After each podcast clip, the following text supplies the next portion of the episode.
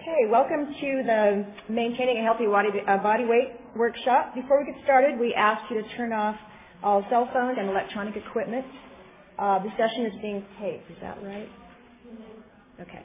This session is being taped. Anyone wishing to share will be required to sign a speaker release form before sharing, and we have a, a sign-up sheet here. To protect anonymity, no photography, audio, and or visual recording is allowed. The opinions expressed here today are those of individual OA members and do not represent Region 2 or Overeaters Anonymous as a whole. My name is Melanie. I'm a compulsive overeater and your leader for this meeting. Hi, Hi everybody. Please join me in the serenity prayer. God, grant me the serenity to accept the things I cannot change, the courage to change the things I can, and the wisdom to know the difference. I'll now read the promises from the book of Alcoholics Anonymous. If we are painstaking about this phase of our development, we will be amazed before we are halfway through. We are going to know a new freedom and a new happiness. We will not regret the past nor wish to shut the door on it. We will comprehend serenity and we will know a new peace. No matter how far down the scale we have gone, we will see how our experience can benefit others. That feeling of uselessness and self-pity will disappear. We will lose interest in our fellows and gain interest. We will lose interest in ourselves and gain interest in our fellows. Self-seeking will slip away. Our whole attitude and outlook upon life will change. Fear of people and of economic insecurity will leave us. We will intuitively know how to handle situations which used to baffle us. We will suddenly realize that God is doing for us what we could not do for ourselves. The format for this meeting is as follows. Three speakers will share for 15 minutes each. Then the Ask-It Basket will be circulated for a 15-minute question and answer period. So I'll start circulating this just shortly before the last speaker finishes. Uh, we will then have an open sharing time as time allows. Once again, the topic of this workshop is maintaining a healthy body weight. Our first speaker is Sal.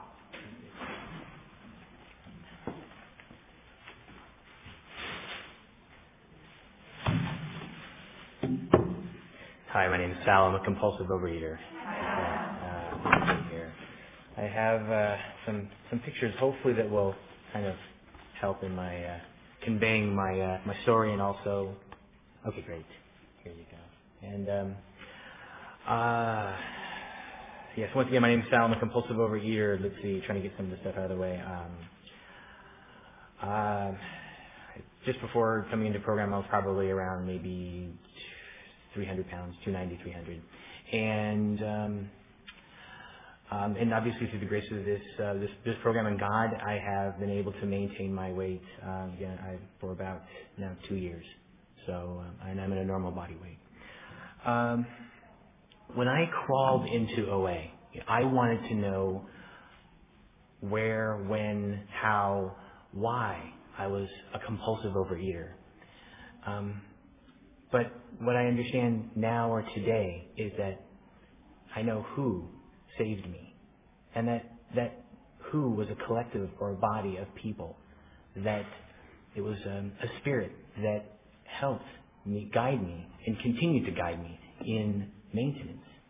You know, and even through the journey that I took to go from 290 down to you know to the to the way I am today.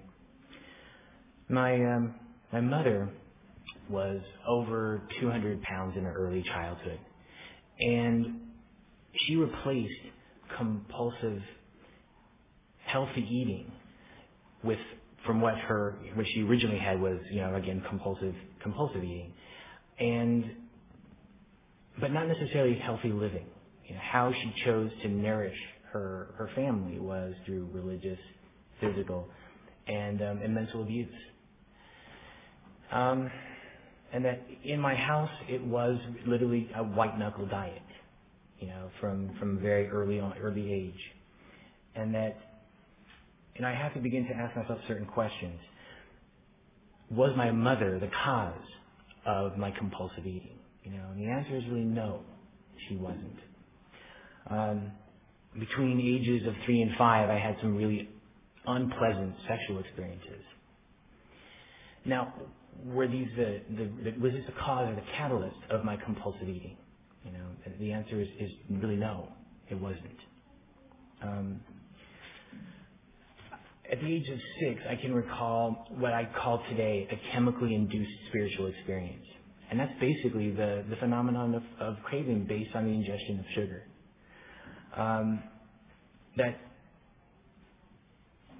what I found is that food takes me away from the true spiritual experiences that the steps bring. And that the food is just this illusion of that experience. And that somehow I believe in the illusion versus the truth. Um, I can recall one, uh, it was one Easter, and my mother was again this compulsive healthy eater. And so my grandmother convinced my mom, hey, let's uh, let's give him a, a chocolate rabbit. It's, it, it'll be okay. And I uh, I can remember that first bite. I can remember what that was like. And I had been, you know, I had been returning, been trying to return to the feeling of that initial bite.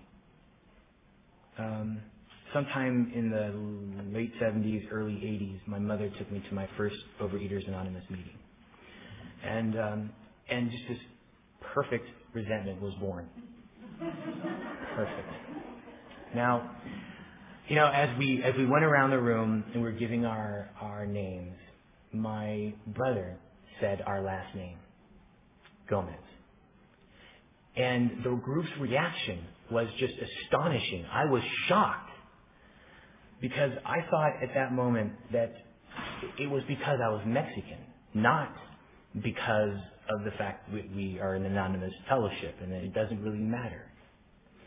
And so I was furious and I thought, there's no way I'm ever going to come back to this place again. No way. And so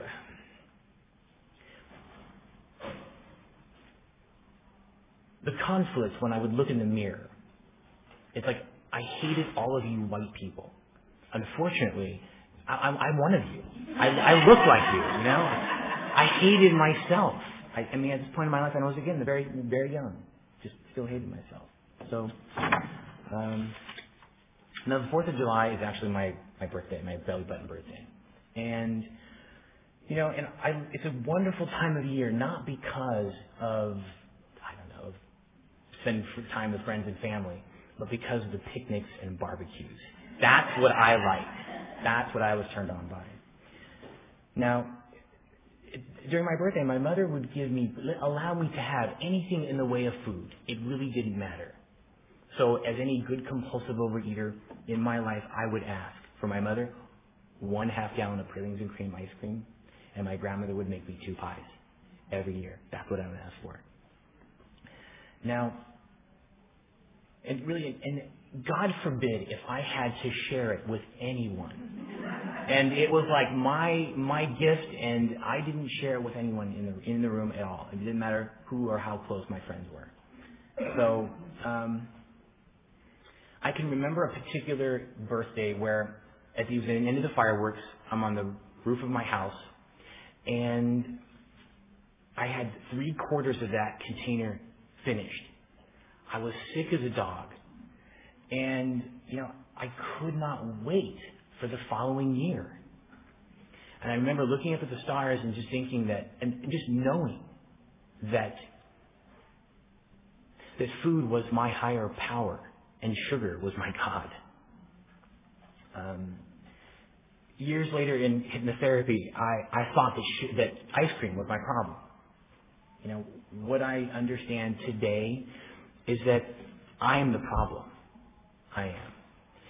And that I have a, I do have a spiritual problem and that it centers in my mind and it affects how I think and how I feel. Coupled with an allergy of the body. That when I ingest certain foods, that's it. I'm off and running. Completely. I don't care about you, you, or anyone. I have three beautiful children. I don't care about them. I have a wife who I love who stuck by me when I was at my worst. I don't care. When I'm in the food, I just don't care about anyone. Um,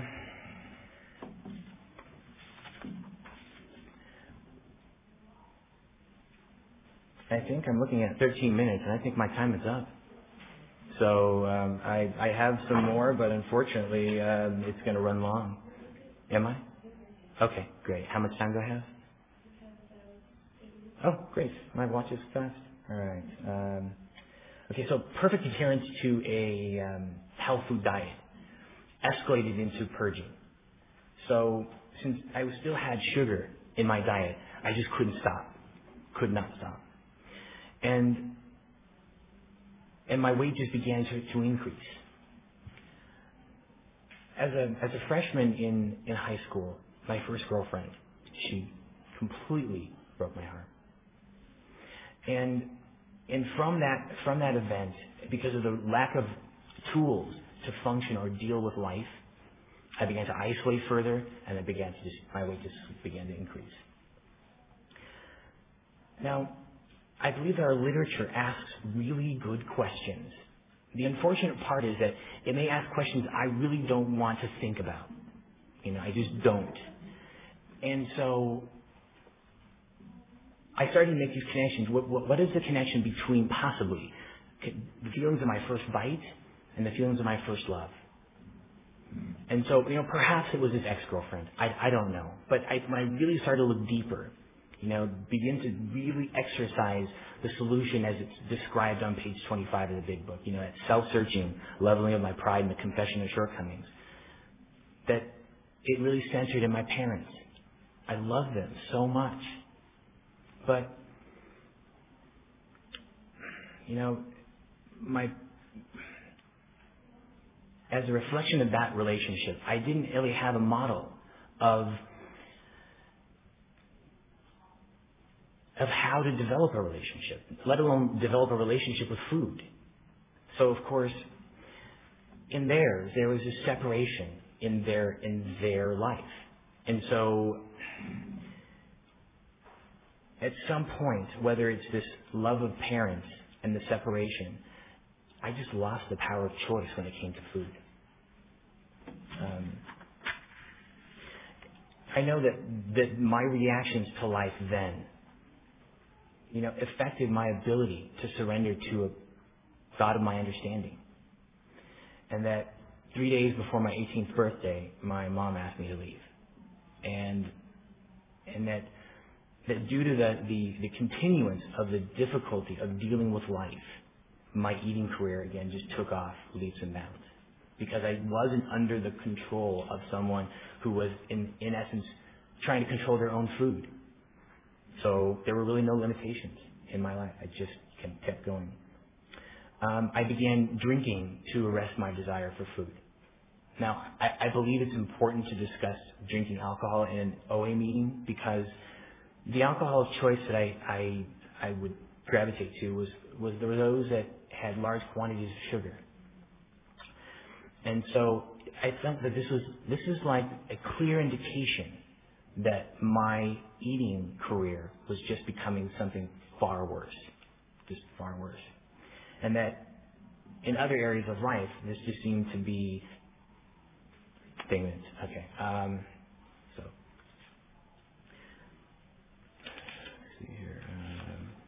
Sorry, I'm to try and go through some notes and try to figure out what I can do here. Um, okay. All right.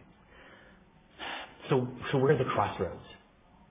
You know, what I found that the crossroads is, it exists in my own mind, maybe in my own heart as well. But it's, you know, I had to either choose to change every aspect of myself or continue to die slowly. You know, some of us, as the promises we, we, we, we get better quickly or sometimes slowly. I'm not sure exactly how it goes. But I knew with food, I was going to die slowly, and I didn't want to. Um, I found that, that no matter how complex or complicated my life becomes, that if I apply the principles of our program, the simple truth is I get to experience the solution. I get to understand a way of living that is free from from the compulsion around food. Now, it is my opinion that the cycle of relapse and also challenges of maintenance center in one area, and that is the fear of becoming God conscious and developing a vital sixth sense. In essence, the fear of truly moving towards the higher level steps in our program. You know, I can work one, two, and three pretty well, but when I really want to get into the work, it's we're talking steps five, you know, four and on. So, um, one minute. Okay.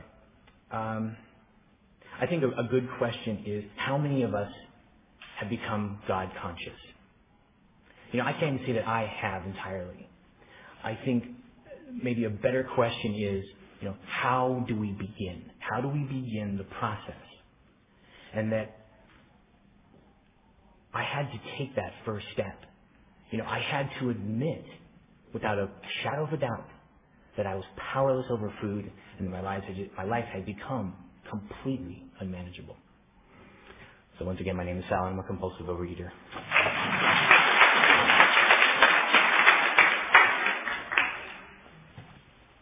Thank you, Sal, for your experience and your message. And um, just one thing perplexes me, though. You forgot to mention what kind of pies those were that your grandmother made. just, qualifying as a compulsive overeater. Um, our second speaker is Shirley.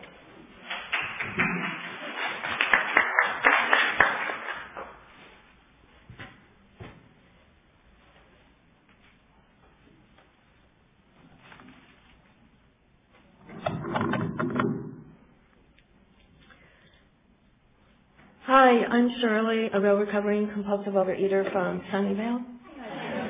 That's actually from the Silicon Valley Intergroup in uh, San Jose. I have to tell you, I am a perfect example of imperfection. Um, just to briefly qualify, I, I released over 100 pounds. I was actually um, my all-time high weight was uh, 240 pounds, which um, was about half of my normal body weight. Um, by the grace of my higher power, uh, this month I celebrated 13 years of back-to-back abstinence since the last relapse. And next month will be uh, 15 years in program. One of the things uh, that I heard when I uh, came into program was the symptom is physical the problem is emotional, and the solution is spiritual. Basically, to sum up my OA story, um, all you need to do is to look at the first three words in step two. So in July of 92, I came. I came to OA. Not because I wanted to, but because my doctor told me this was the place I needed to come. And I was really looking for the quick fix. And in October of 93 to about um, April of 94, I came to, that was when I finally came out of my relapse. And I was in a lot of um, denial and um, I was basically uh, cocky and complacent. And the thing about denial is you don't even know when you're lying. Um, the thing of it is, is when you're in it, you don't know that you're there. You actually need somebody to tell you that you're in it, or after you come out of it, then you know that you were there. Um, and finally, I came to believe, and that actually took me almost seven years to get to that place. And in the OA 12 and 12 at the end of step one, it says that you have really taken step one when you've moved from your head to your heart. And it just took me a really long time to accept the fact that I was a compulsive overeater just like everyone else in this program. And my truth about this uh, topic, when Jane called me, I have to tell you, I squirmed. I wanted to get out of it. I so much as was offering another person who has way more recovery and absence than I do in Northern California to have my topic. And she goes, well, I'm interested in hearing your topic, but no, I don't want your topic. you know, and I thought to myself afterwards, oh God, you should have bribed her. Maybe you should have paid for her meal. Maybe then she would have taken it. Um, so, okay, so this is what I believe HP and I have come up with. So, um, there are two words in this particular topic which um, is sort of like open to interpretation. So maintain is defined as to preserve, retain, or keep in appropriate condition. And healthy is a sound and vigorous mentality. So if I put the two together, what I get is retaining a sound and vigorous mentality regarding our body weight. Okay, so have you guys heard about the ELF diet? It means eat less food. when I went to our literature, um, it just so happened I was reading our Dignity of Choice pamphlet. So starting on page two, this is what it said. A plan of eating, our individual guide to nourishing foods in appropriate portions, is a tool that moves us toward achieving and maintaining a healthy body weight. A healthy body weight is not necessarily what is fashionable or what we think we'd like to be. As we reach a healthy body weight or as our bodies change, we sometimes need to modify our choices. Okay, and that was from pages two and three. Then on page eight it says, we do, however, believe as a fellowship that freedom from the obsession and compulsion to eat is at the heart of our recovery. And the plan of eating that helps us achieve a healthy body weight is an essential part of our recovery. Well, okay, this is my history with maintenance because all I can really share with you guys is my experience, strength, and hope. Okay, well, the thing of it is, I know how to lose weight and I know how to gain weight. But what I don't know how to do very well is to maintain. And once upon a time I thought, well, you know, if I could just get off the weight, then everything else would be fine. Okay, and that has not been true for me. What I discovered was maintenance is not a straight line. Now I watch some, every week I watch some medical shows. And the thing of it is, when the heartbeat is a straight line, guess what? You're dead. and, you know, when I talk to long timers with uh, 20 plus years of abstinence, retaining 100 pounds or more, and what they tell me is maintenance is one of the hardest things to do. It's a trial and error thing.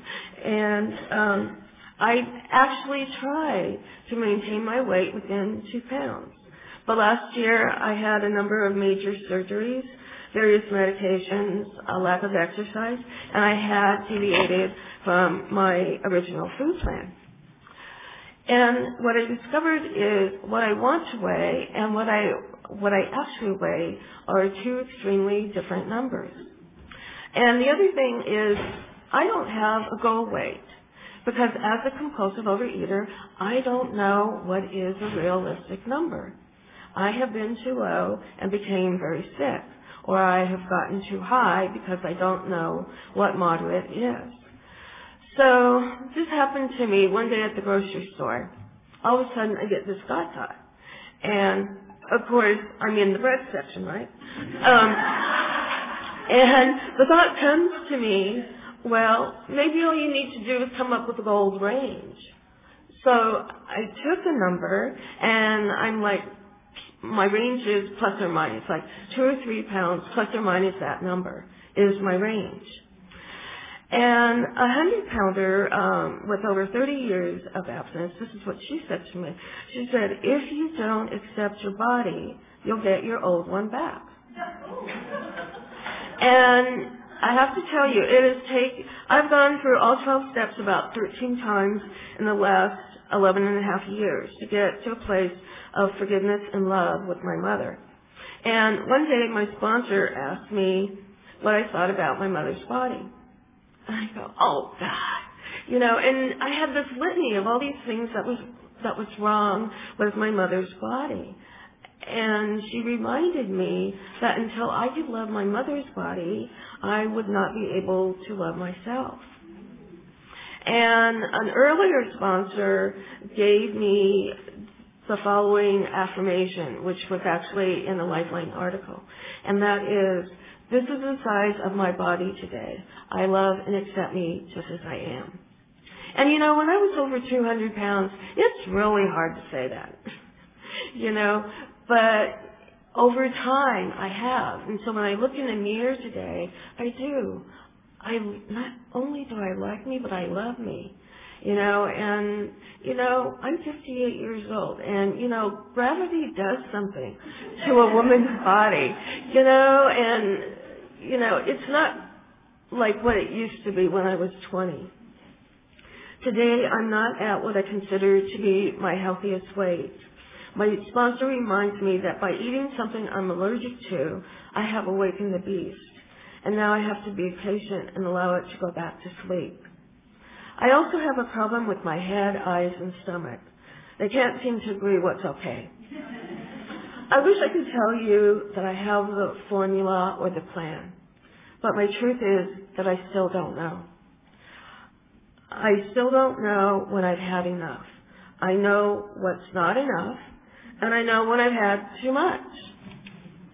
And this is a quote from the big book on page 85, and it says, It is easy to let up on the spiritual program of action and rest on our laurels.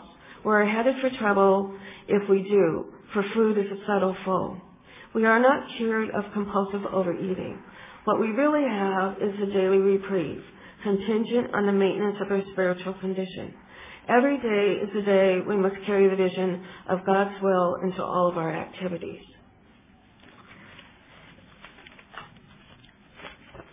So I don't know about you, but when I woke up, God granted me 24 hours of absence.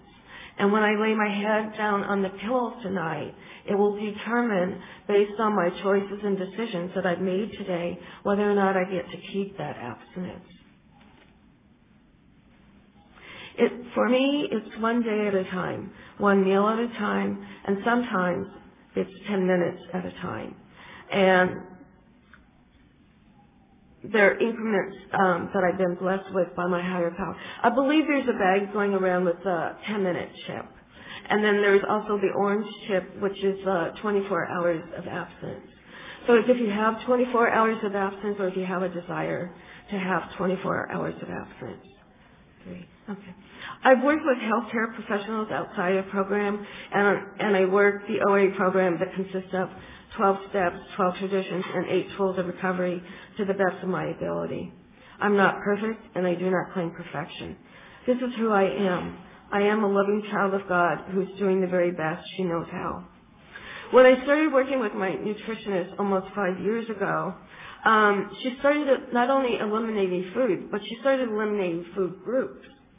And I reminded her about my program, you know, that this was one day at a time, sometimes a meal at a time.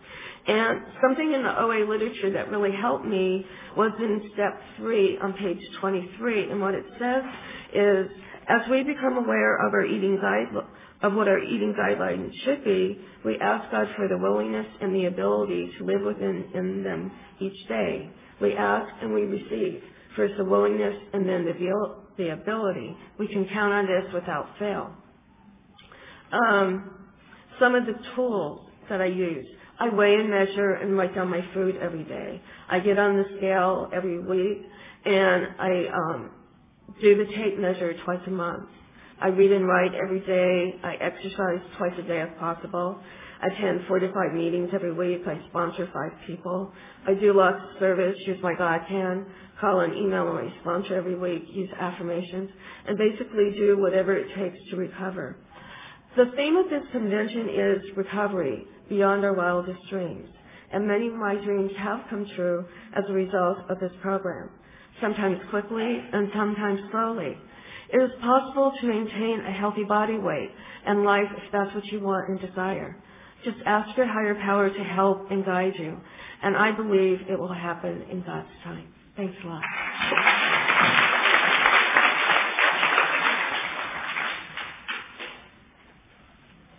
Thank you, Shirley. I didn't realize you came down from San Jose to do service for us, and that's wonderful. And um, I just found out that next year's Region 2 is in San Jose, so she could have sat around for another year, but she came down here and, and did service for us, so that's wonderful. Uh, before our third speaker comes up, I just want to remind you about halfway through Lisa's share, I'm going to pass around the Ask-It Basket so you can write down questions. Um, so try as best you can to keep in mind questions you'd like to ask the previous two speakers as well. Our third speaker, Lisa.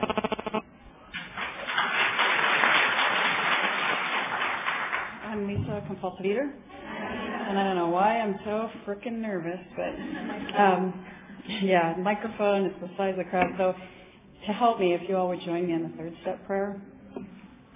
God, I offer myself to Thee to build with me and to do with me as Thy will.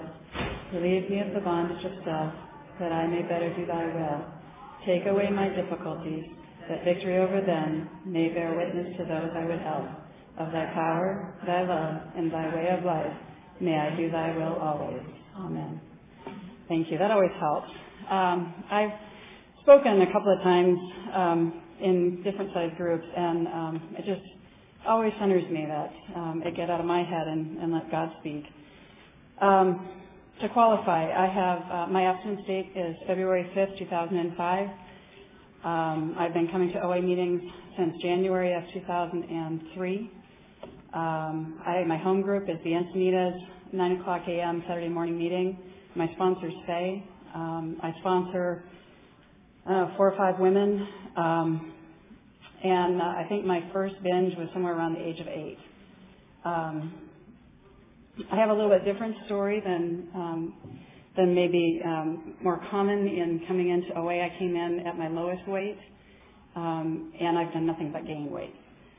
Um, that stopped about two and a half years ago, and I have maintained the same weight as far as I can tell since that time. I also stopped weighing myself. I haven't weighed myself where I know what my weight is about two and a half years ago. Um, I, I came to believe that that's none of my business, that that's my higher powers business and my doctor.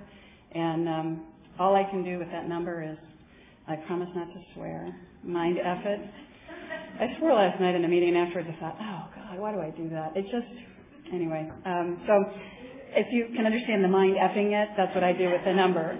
It's either too great, too small, well, I don't know that it's ever been too small, but it's usually too great, no matter what it is. And it can be 50 pounds more or less, and it's still too great. So I found that um, I am greatly relieved from the obsession by not knowing the number. And my doctor is, um, I, I chose her because she's well versed in eating disorders, and um, she knows the, the routine, and so she just lets me know if I weigh the right, the right amount. And so far, for the last two and a half years, she's never told me to change anything. Uh, my clothes fit the same. I wear the same size clothes. Um, you know, I would love to stand up here and say that I absolutely accept my body the way it is today, but it's a challenge. Um, I wish that were the case. Um, but it's uh, it's a daily, like my, the previous speaker said, it's a daily reprieve. And um, you know, for me, the body image thing was huge. Um, you know, especially coming in, gaining weight. You know, I, I hear people talk about losing weight, and I'm just like, that's what I wanted. That's why I came to these meetings. I just wanted to lose weight. And it took me a while till I found um, the right sponsor that started to, to coach me on what the real core issue was. Because my core issue wasn't losing weight, obviously. It was um, accepting myself just the way I was, or just the way God made me. And um, so we did a lot of activities around that, stuff to help kind of get me out of it. And so I'll share some of those, um, the ones that really worked. And actually, I don't know any that didn't work. um, I probably forgot those if they didn't work. But some of them was, uh, for a while there, um, right after I became abstinent, first of all, I reported my food to her on a daily basis. Um, I reported what I ate that day and what I planned to eat the next day. I never hardly ever ate what I planned to eat the next day, but I at least had a plan. Um, and that was one of my big um, MOs is that I wouldn't have a plan for a meal, so therefore I could just kind of like skip past it. And what that did, for those of you that have ever skipped a meal, it sets up the cycle of a binge. I mean, then I would, the next meal would be bigger. Or for me, the next meal would be smaller, and the next one would be smaller, and the next one would be, and I just keep going, and it was just this, um, I call it the spiral down into a rabbit hole. So I reported my food to her for 121 days, both what I ate that day and the next day. And um, then as part of that process, as it kind of came to the, the end of the 121 days, she said, well, what part of your body do you like? And I was like, oh, well, my eyes. Of course, don't we all like our eyes? Perfect. The only thing that I want to look at is my eyes. You know, that's it. And the first I remember, I, I do eHarmony of all things. Um, how embarrassing to admit that in a group of people. Um, uh, that's the big L painted on my forehead here, but no, I'm just teasing. Um, I, I really don't see it that way anymore. But um, in the eHarmony, it's so funny to see. You know, they ask you what part of your body is, or what is the most striking thing. Everyone says their eyes, except for every now and then that really egotistical guy will say, you know, my muscles. But um, anyway, so I did the eyes, I did the hands, I did the wrists, I did the feet, I did the neck, I could do a few other things, and then we got done. I didn't need to do the hips, the thighs, the upper arms, the stomach, the butt. All of that I kind of left off of it until she asked me, okay, what about your thighs? I was sharing this last night. I really have nothing, or have a hard time finding good things to say about my thighs. My um, body image, I'd like to, I prefer all mirrors to end right at my neck, and that would be just fine. Um, but so then um, uh, she asked me about the people that don't have thighs, like an amputee. And that really struck me. And what really gets me now, and it, it continuously chokes me up on TV when I see p- pictures of the soldiers coming back from Iraq without arms and legs.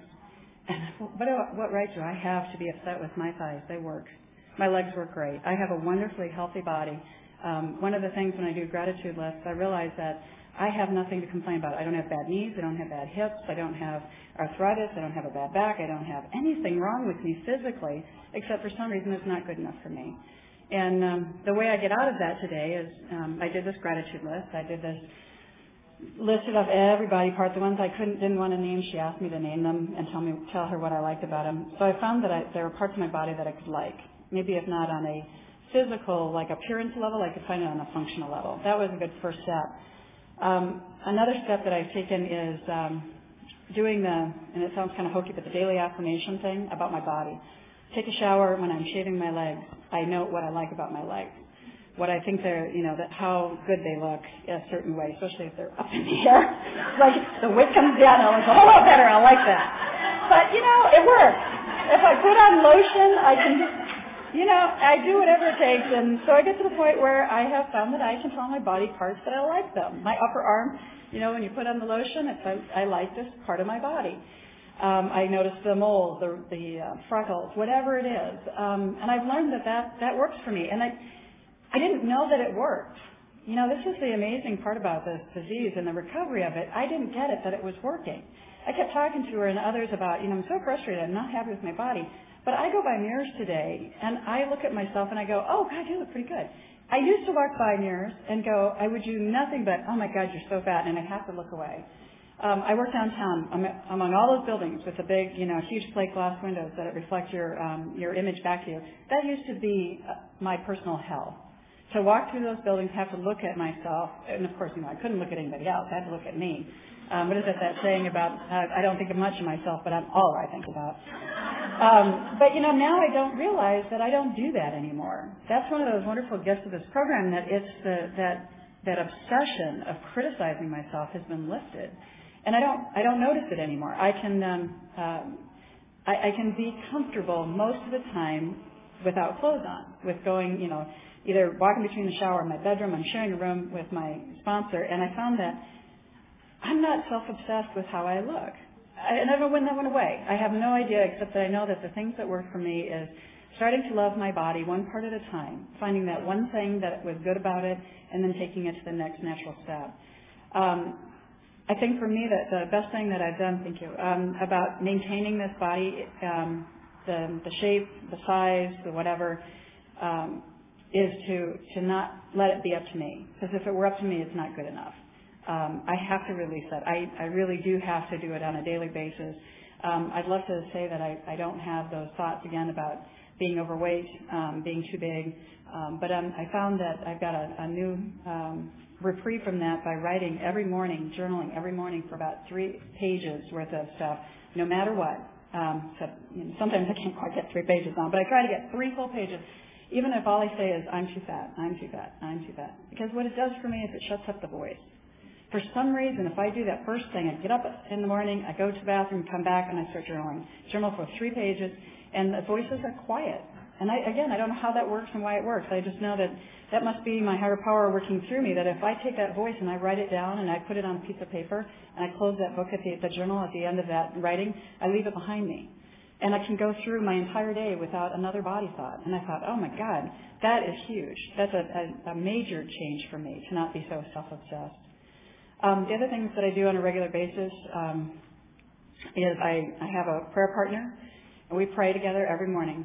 Um, we talk to each other either on the phone or we leave voice messages, and we, we say our prayers for each other, for ourselves, and for our family and friends, and that, that works huge. Thanks. I also pray every morning um, just personally between me and my, my God.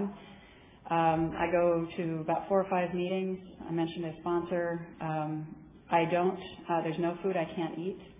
Um, I eat three meals a day. That's my abstinence. I cannot skip a meal. That's my my mo would be to skip one. I've gone so far as to have lunch at 10 o'clock at night um, and dinner before midnight. and I don't want to do it. I don't like doing it, um, but I do it. Um, for any of you that, for those of you that have skipped meals, um, if you feel the similar feeling, for me, it's like uh, it's the highest high there is. It feels better than doing cocaine, any other kind of mind-altering drug that makes you feel absolutely awesome. I love it, and I would do it again in a heartbeat. And um, there's there's nothing but um, all of you that I'm accountable and, um, and and feel a part of, and my higher power that separates me from that high. There's um, that, that's just a daily thing to stop from doing that, and that's that's three meals a day. Um, I check in with my sponsor regularly. Um, I don't know. I, I, I really promote the sponsee um, relationship, being a sponsor.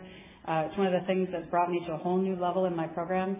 Um, and for whatever reason, I attract people that have this body image stuff. So it's really cool to be able to pass on what I learned and an amazing gift. If you haven't sponsored, do it because it's so cool when a sponsee gets it and then suddenly they light up. And it's that, that lighting up, that, that moment that they have the realization that God is doing for them what they could never have done for themselves. To watch that and see that happen, I mean, it just gives me goosebumps even now thinking about it. So anyway, thank you very much for listening to me, and um, that's it. Thanks.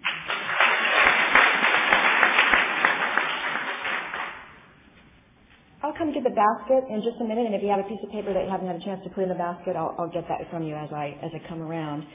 Um, I just wanted to start out asking a question myself, and then I'll, I'll come around to the basket. Uh, Sal, when you were sharing about talking about your mother being a compulsive healthy eater. I thought that was a very interesting concept. And I wonder if you might just say something about your process in your recovery of separating, you know, compulsive eating from healthy eating, how you discovered the difference between those two things. So once again, Sal, I'm a compulsive overeater. Um, um, let's see. So,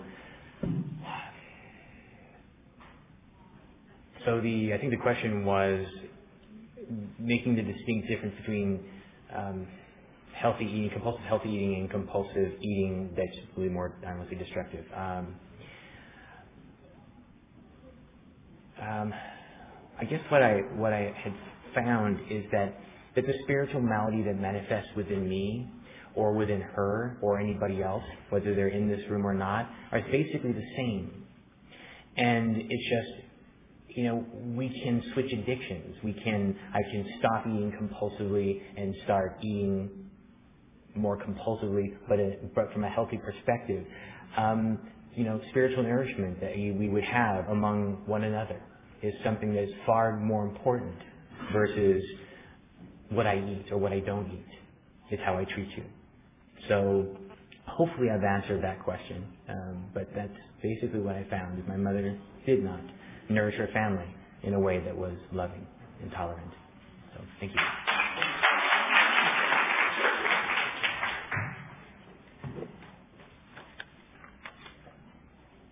Okay.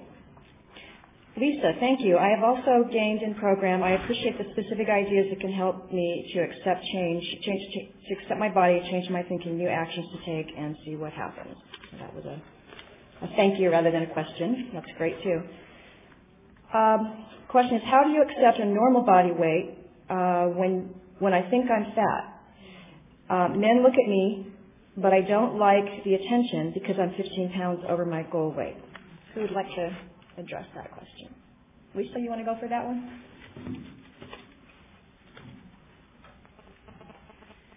Yeah, uh, whew, men. Um, that's a good one. Sorry, Sal, no offense. But um, you know what I discovered in, in um, you know, men really don't care. Um, you know, I, it's been one of my um, experiences that at no matter what weight I'm at, it's really what's in my heart and what's in my head and what I focus on. I had the man of my dreams, the guy that I absolutely adored, um, was um, I connected with him about three years ago, and of course I gave up my abstinence the minute I met him because he was not someone that had to eat three meals a day, and um, I, I hung on for a while, and um, and then we broke up because I get crazy. And I just, there is just nothing normal about me if I'm not abstinent. And uh, it comes out in all kinds of ways. He had no problems at all with the size of my body. I'm the same size now as I was then, which was considerably more than I had weighed before. Um, it, so it wasn't the size of my body. It was the, it was the condition of my brain. And um, you know, that's hard for me to accept. Um, I had a, a real significant sexual, bad sexual experience about 17, and I just, I realized that I could control all men in my life if I was just a certain size and manipulate them. And one of the things that I discovered in steps four, five, six, and seven is that's one of my big character defects, is that I can control and manipulate men through my body. Um, once I gave that up, once I've realized what that is, and I asked God to take that from me, um, I no longer do that, and consequently, I have wonderful relationships with men now. And I think that that's, um, you know, getting getting comfortable with our own body is working these steps, working with a sponsor, figuring out, you know, your four, five, six, and seven. And, um, you know, I, I have great hope that there's a relationship for me out there somewhere. Um, I know that the only way that um, I'll be ready for it is if I stay in program and continue to work the steps, because I certainly know going back out is not an option. So I hope that answers the question.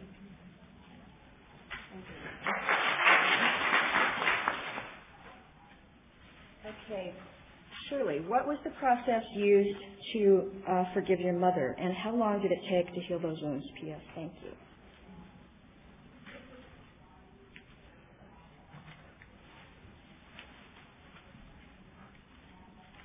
Hi, I'm Shirley, a recovering compulsive overeater. Hi, Shirley. Um, the reason why I did the step so many times was because I discovered um, my mother was on my fourth step and she was also on my amends list. And and I got really creative in the amends process. You know, I was building all these rituals and stuff in order to forgive her. And and finally, um, my therapist recommended a book on forgiveness. And um, I finally talked to my sponsor about it, and and I went ahead and went through the steps.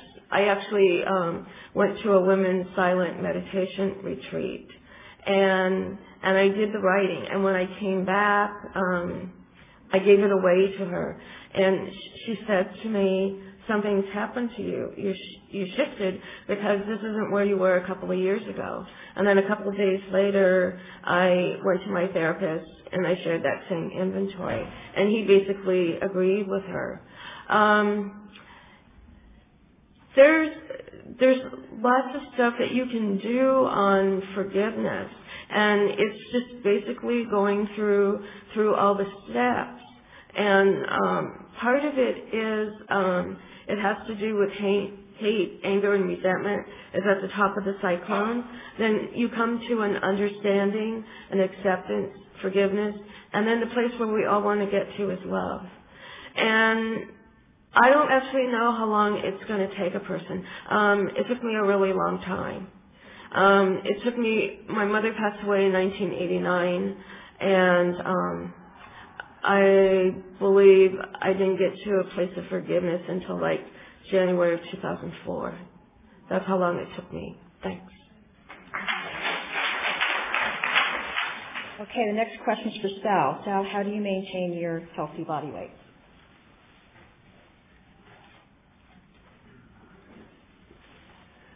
Uh, so again, Sal, compulsive overeater. Um, so how do I maintain my weight? Um, everything that I have to. I mean, the, the, the, the basics of this program have have given me enough tools to actually put all of the spiritual components that I didn't have before. So, you know, I um, I read from spiritual material for the most part. When I say spiritual material, I think that other religious texts like the Big Book are equal. I mean, I, I see that these two these these this material is um, is the same. So I read like five pages a day. Um, I actually make outreach calls, usually around three. Um, I actually, I, I, I heard, I'm not sure which one of the other panel members mentioned about working with sponsees. I have to say this is probably the greatest gift given to me by this program. And um, a um, so a, a an ex-sponsor of mine is in the room, and I remember when this woman called me and said she that she wanted me to sponsor her, and I called her and said, "What do I do? It's a woman. I don't know." And she said, "Well, well, I'm a woman. You know, um, it's okay."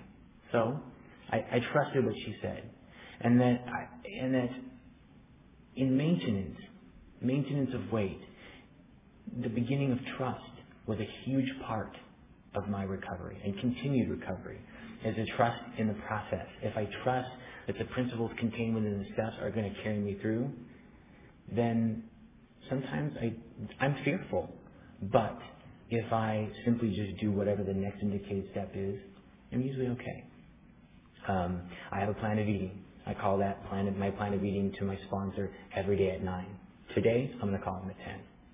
So, um, and um, what do I do else? You know, that's basically basically it. I use the tools of the program, I work the steps, and I try to stay conscious.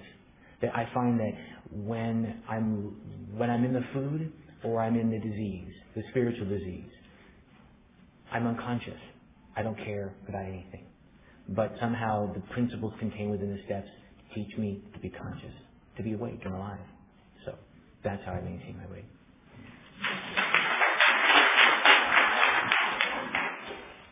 Okay, the next question is, does anyone on the panel have a mantra that works for them?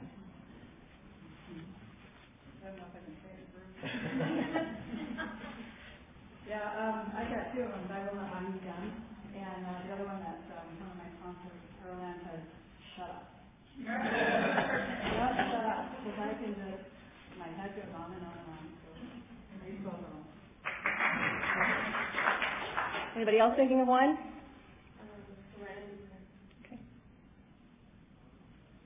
Okay. Um, next question. Do any of you have a problem after reaching your goal weight of wanting to lose more and more and more weight?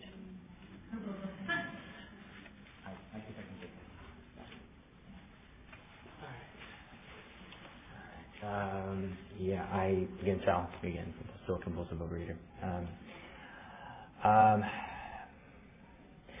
my um, my doctor when I went to go see uh, him to because I don't have a clear idea of what is a healthy body weight for me. You know, I just don't.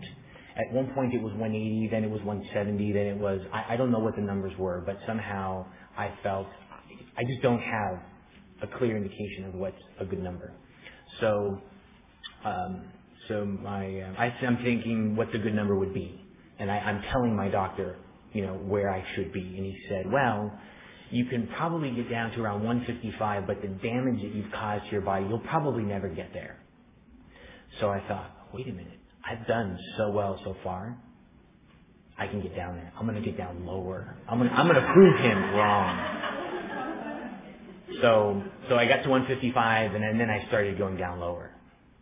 And, um, and you know, the, the fellowship, the, the pillar that is the people, you know, people would come up to me and say, you know, Sal, you're, you're at a healthy body weight. You don't need to lose anymore. You're good. And of course, you know, I, so I had to listen to that. I listened to that guidance, you know, because since I, I believe that God speaks through other people. I went to my doctor and said, hey, you know, can I, how, how low can I get? He said, well, you can get down to 139. And I thought, wow, that's kind of exciting. but I like to eat the amount of food that I'm eating at 155. So, um, so what, what do I do? Um, I have a plan of eating, and I call that plan of eating into my sponsor. So. Okay, next question. Uh, anyone, any particular tool you found helpful when you got to maintenance weight, uh, when you to stop losing and not gain?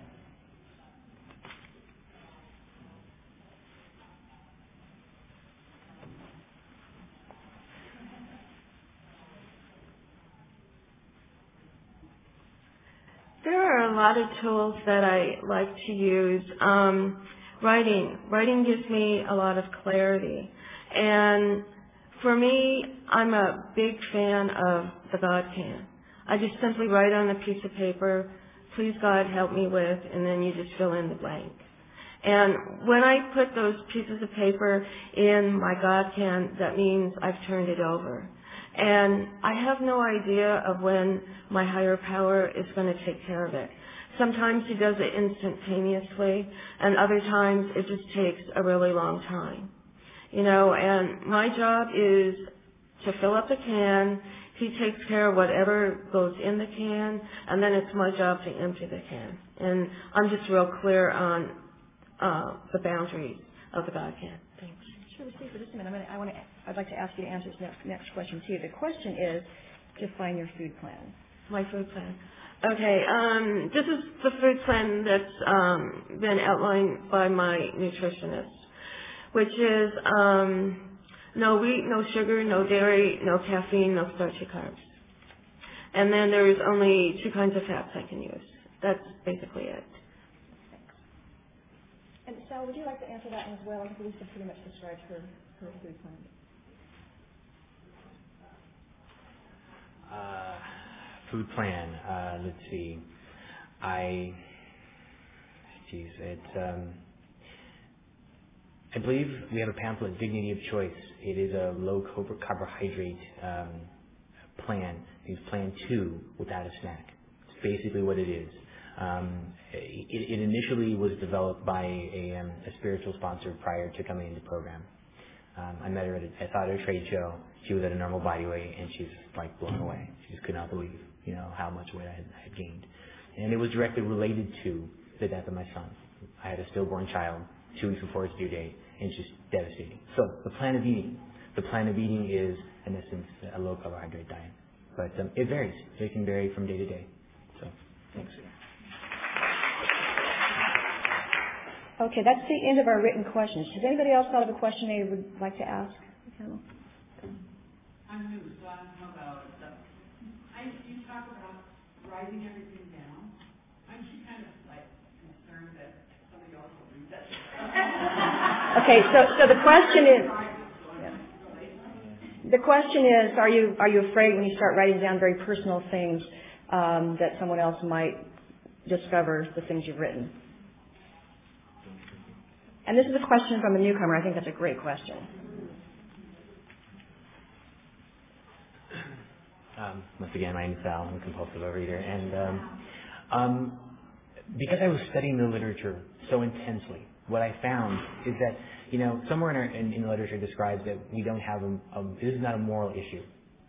So most people focus so much on the fourth step. It's just moral inventory of ourselves. But it's really not the, the problem. Or at least what I started to see is that I want needed to focus on the solution. It's on page 25 of the big book of AA.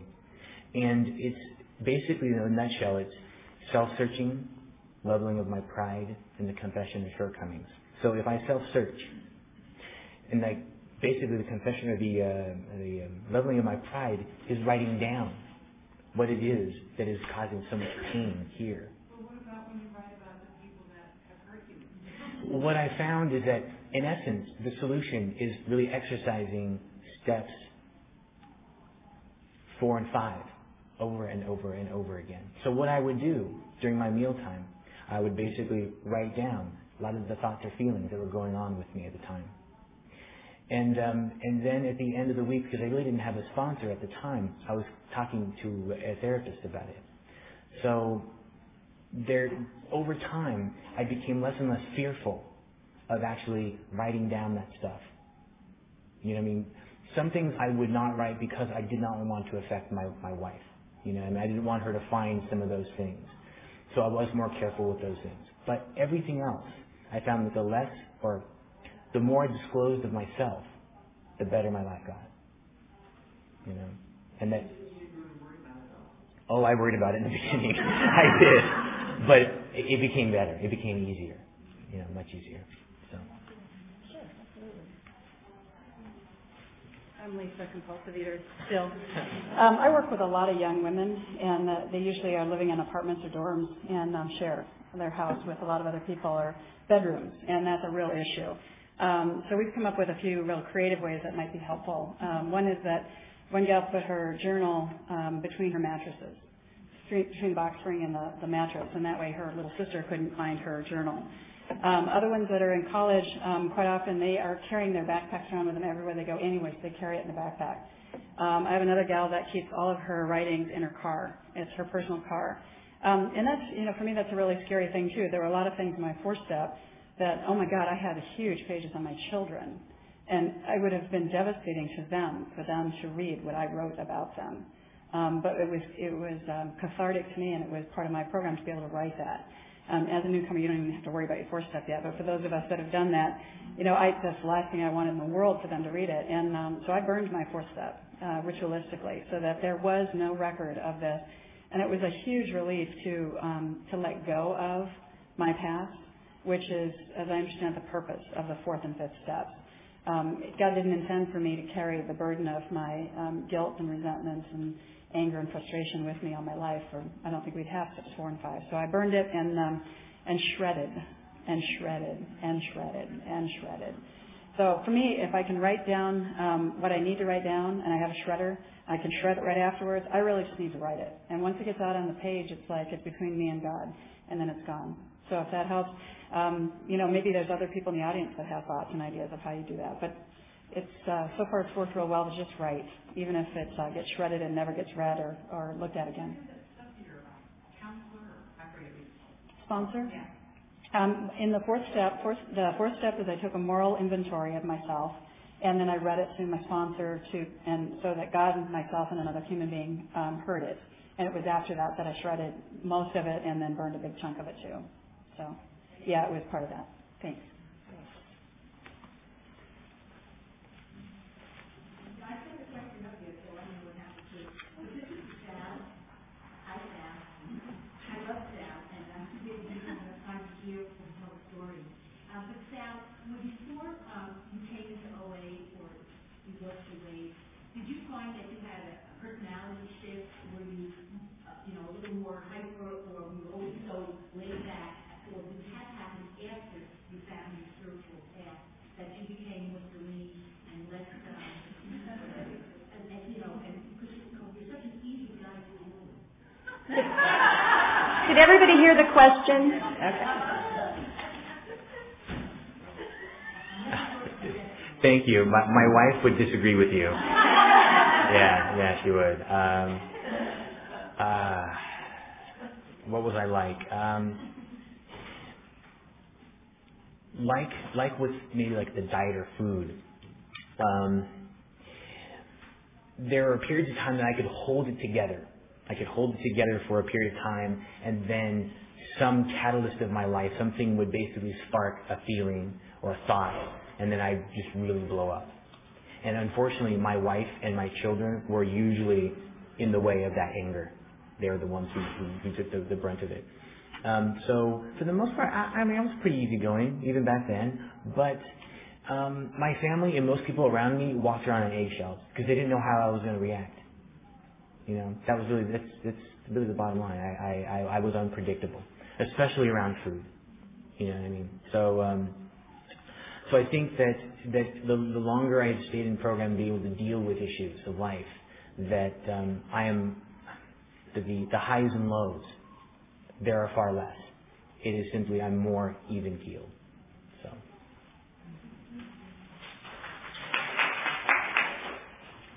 Here's another question I missed. What are your most thank, what are you most thankful for, for your, in your body, speaking of your body?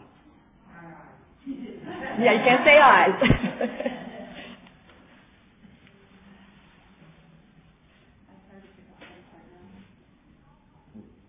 Um, can't say you're on.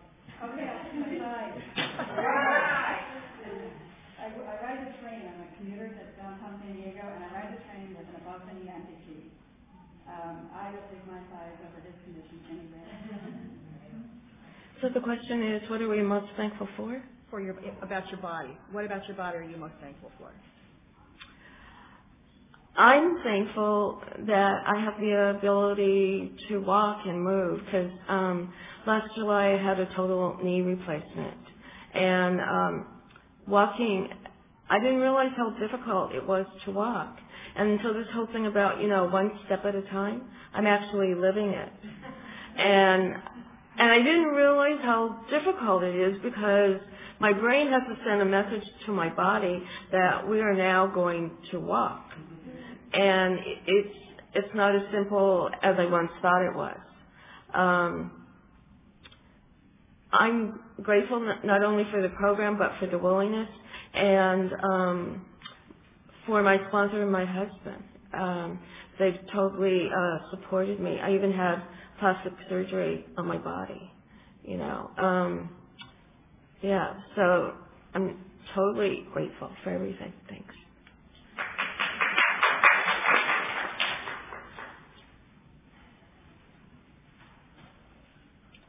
Okay. We'll now have um, three-minute shares.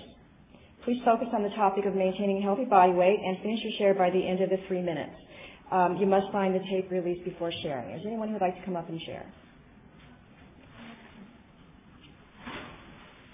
Sorry the, for, for the formality, but you, will just sign your name.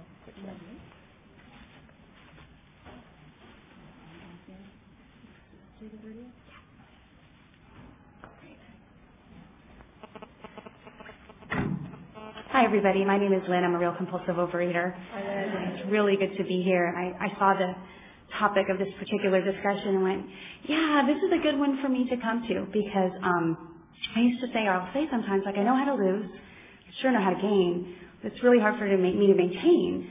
But I do look back before I came to Overeaters Anonymous, you know, I couldn't lose anymore. I just couldn't lose anymore. I didn't, every diet plan, whatever you want to call it, crazy thing I did, I would lose maybe two pounds. And my best thinking around food, you know, that was it. And I was, my, my, my lowest maintenance out of program was like 155, and I'm five feet tall.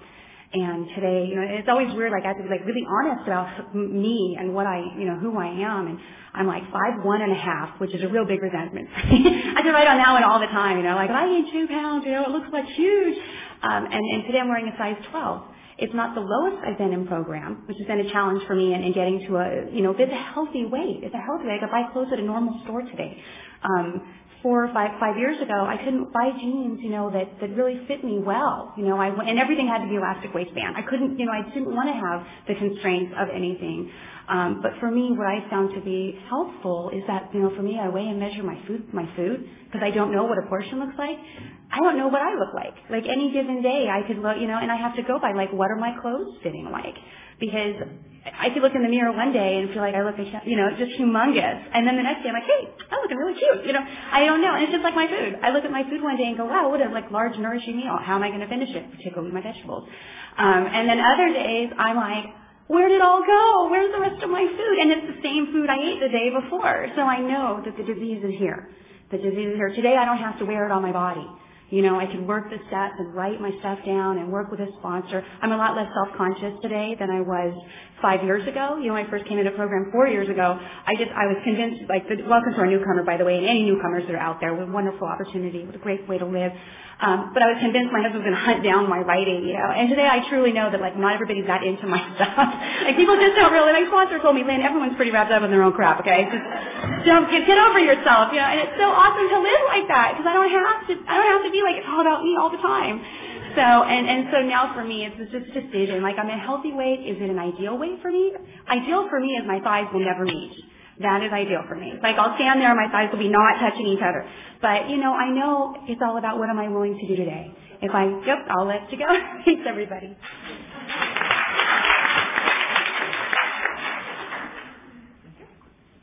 Pencil, you can erase it. It might not be real. Hello, my name is Eileen. I'm a facilitator. Hi, I'm grateful. Thank you, thank you, thank you for all your service and your speaking, and thank you for being here so I'm not alone, although all the people in my head are here, so I can always talk to them. And um, welcome to the newcomer. And before I walked in, I to the person at the door, like maintaining healthy body weight, do you have to be at a healthy body weight to go into the room, you know? And so I'm really grateful that, you know, that isn't a requirement. I think the thing I'm grateful for is that there's so much acceptance and inclusion because I don't know if you're anything like me, but I did not love and accept myself the way that I was, you know, and I, I certainly am learning how to do that.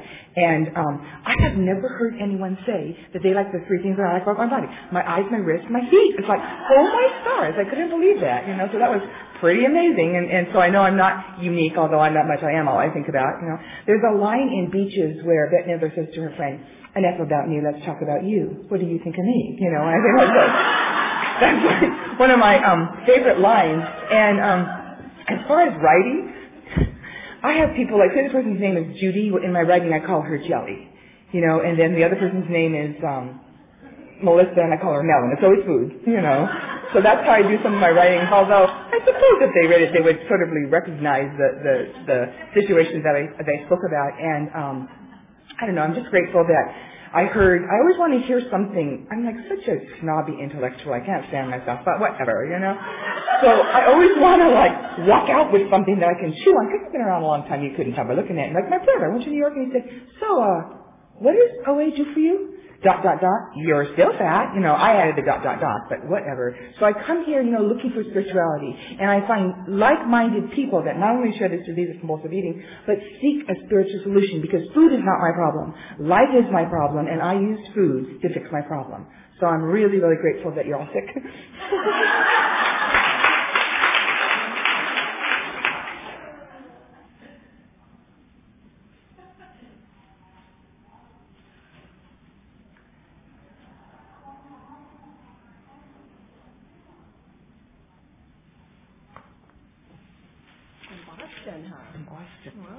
My name is Toby. I'm a compulsive eater and addict, and I'm from Boston. Um, I came to this particular workshop because, for the first time in my life, I am maintaining. Because, like everybody else that I've heard over the course of many years of being in program, that um, I know how to diet, I know how to lose, and the first day I would see my goal weight would be the last day I would see my goal weight and then go back up again. And each time I went back up, naturally I went up even higher. Um, so I am in awe. I'm in awe of my higher power. I'm in awe of where I am today. That for the second season in a row, this is my second summer that I pulled the clothes out and they fit. And I can't believe it. However, when you talked about gravity, at my age, um, everything fell and yes, I work out. And yes, I even worked out when I was heavy. Um, and my top weight that kept going up and up, the last time I looked was 219 pounds. And so I lost over 80 pounds. And when I came out here, I have a daughter that lives uh, in north, a little further north in California, north of LA. And she's coming back into program and called and said, hey mom, there's a convention going on. Wouldn't that be a great mother-daughter thing to do? And that's why I'm here. And I joke that I could fly to the west coast with my arms by itself. But it's not a joke. I am so, I am so, I, I hate the way, I love the way the clothes fit and that I'm in a size 10, but I always wear long sleeves, no matter how hot it is, and I don't accept my body. And this morning, as I took out some, and my daughter said, I said, should I wear short sleeves? She says, go for it, Mom. And I said, I can't do it. So I'm working on the 4th and the 5th again, and the 6th and the 7th, and I'm hoping that someday my higher power will allow me to accept me as I am today, my body. Because to do, to do the arms, I only end up with a scar. And I'll still wear long sleeves because I won't be happy with the scar. So I might as well just accept who I am. Thank you.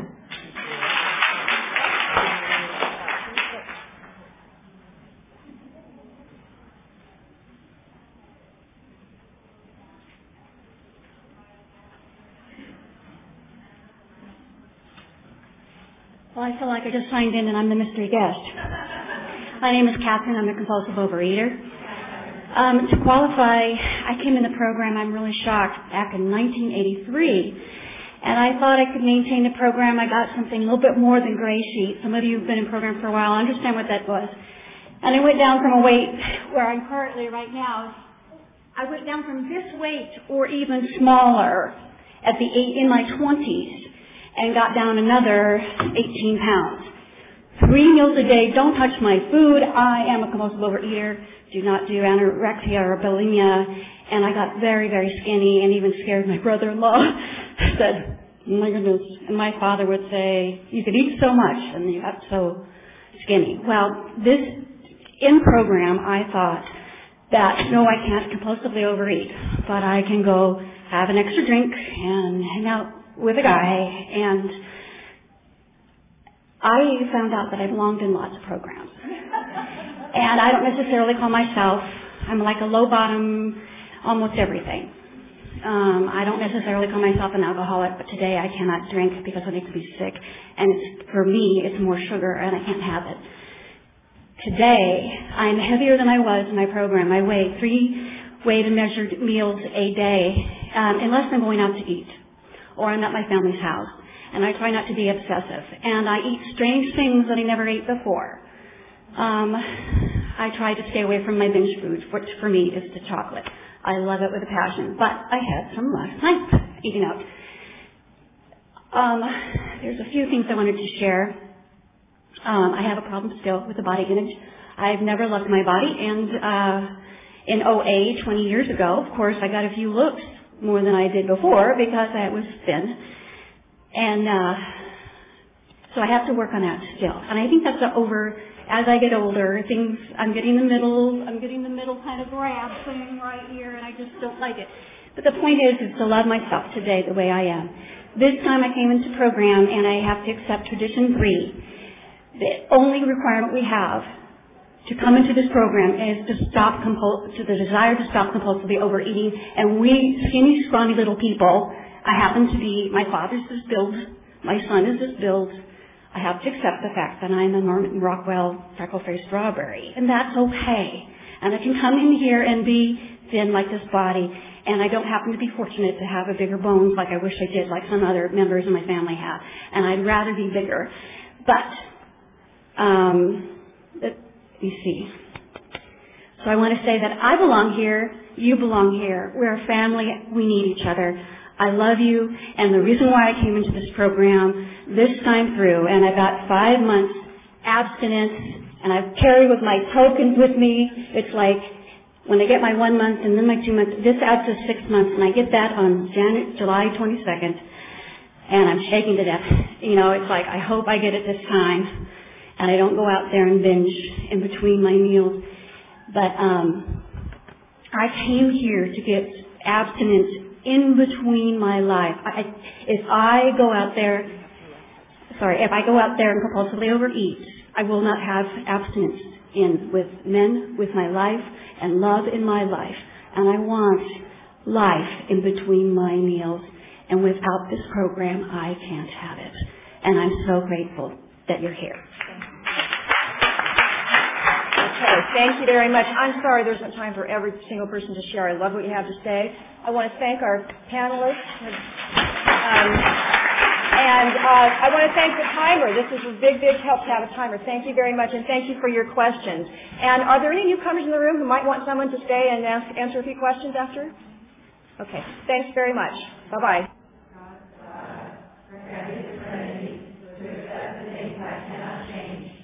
courage